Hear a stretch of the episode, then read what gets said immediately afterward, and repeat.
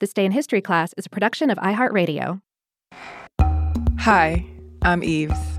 Welcome to This Day in History class, a show that reveals a little bit more about history day by day.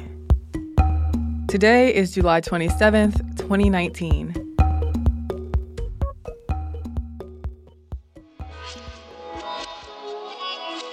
The day was July 27th, 1794. Members of the National Convention, which was the assembly that governed France, arrested Maximilien Robespierre and leaders of the Paris city government.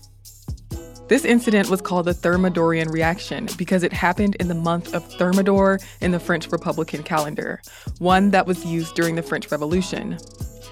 This day on the French Republican calendar was 9 Thermidor, year 2. The Reign of Terror was the nearly one-year period during the French Revolution when the revolutionary government took extreme measures against people who were suspected of being enemies of the revolution. On September 5th, 1793, the National Convention declared that, quote, terror is the order of the day, and proceeded to shut down opposition to the revolution by arresting and executing counter-revolutionaries, controlling prices, and confiscating land.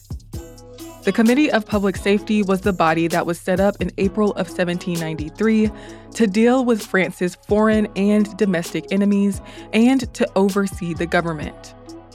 Maximilien Robespierre was the most prominent member of the committee, which formed the de facto executive government in France during the Reign of Terror. On June 10, 1794, the committee passed a law that required the Revolutionary Tribunal to choose a verdict of either acquittal or death for a suspect. The period from the enactment of this law to the Thermidorian Reaction became known as the Great Terror, as the number of executions increased a lot. The Reign of Terror had been validated by the argument that it was necessary due to immediate military threats. But even though the tyranny was getting worse, the Republic was not in immediate danger. Still, Robespierre continued to denounce people as traitors and proclaim his own integrity. But after the assassinations of Jean-Paul Marat and the executions of Jacques Hébert, Georges Danton, and Camille Desmoulins, Maximilien Robespierre did not have much real political power. His power was mainly in the Jacobin Club, a political group that was instrumental in the Reign of Terror. Robespierre became the target of many conspiracies, some formed for ideological reasons, others for practical and personal reasons.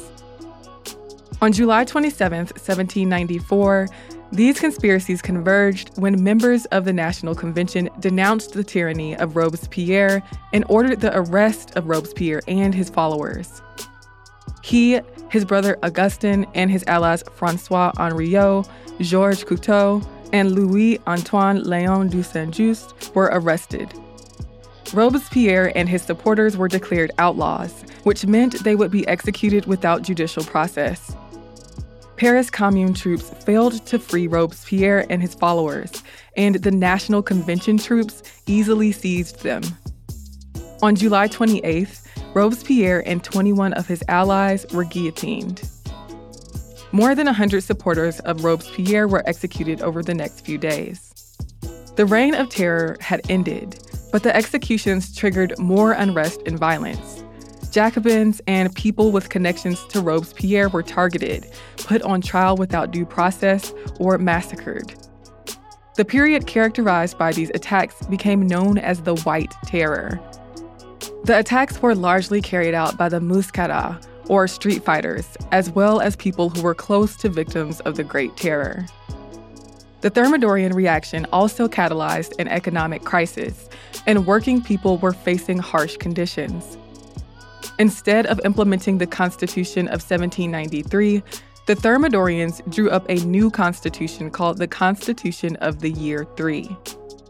It established a liberal republic with a franchise based on the payment of taxes, a bicameral legislature, and a 5-man executive directory. The new regime, the Directory, replaced the convention in November of 1795 and lasted 4 years. I'm Eve Jeffcoat, and hopefully you know a little more about history today than you did yesterday. And today is a very special day on This Day in History class because it is our producer Chandler May's birthday.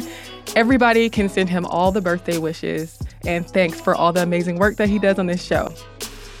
If there are any upcoming days in history that you'd really like me to cover on the show, give us a shout on social media at TDIHCPodcast. Thanks again for listening, and we'll see you tomorrow. For more podcasts from iHeartRadio, visit the iHeartRadio app, Apple Podcasts, or wherever you listen to your favorite shows.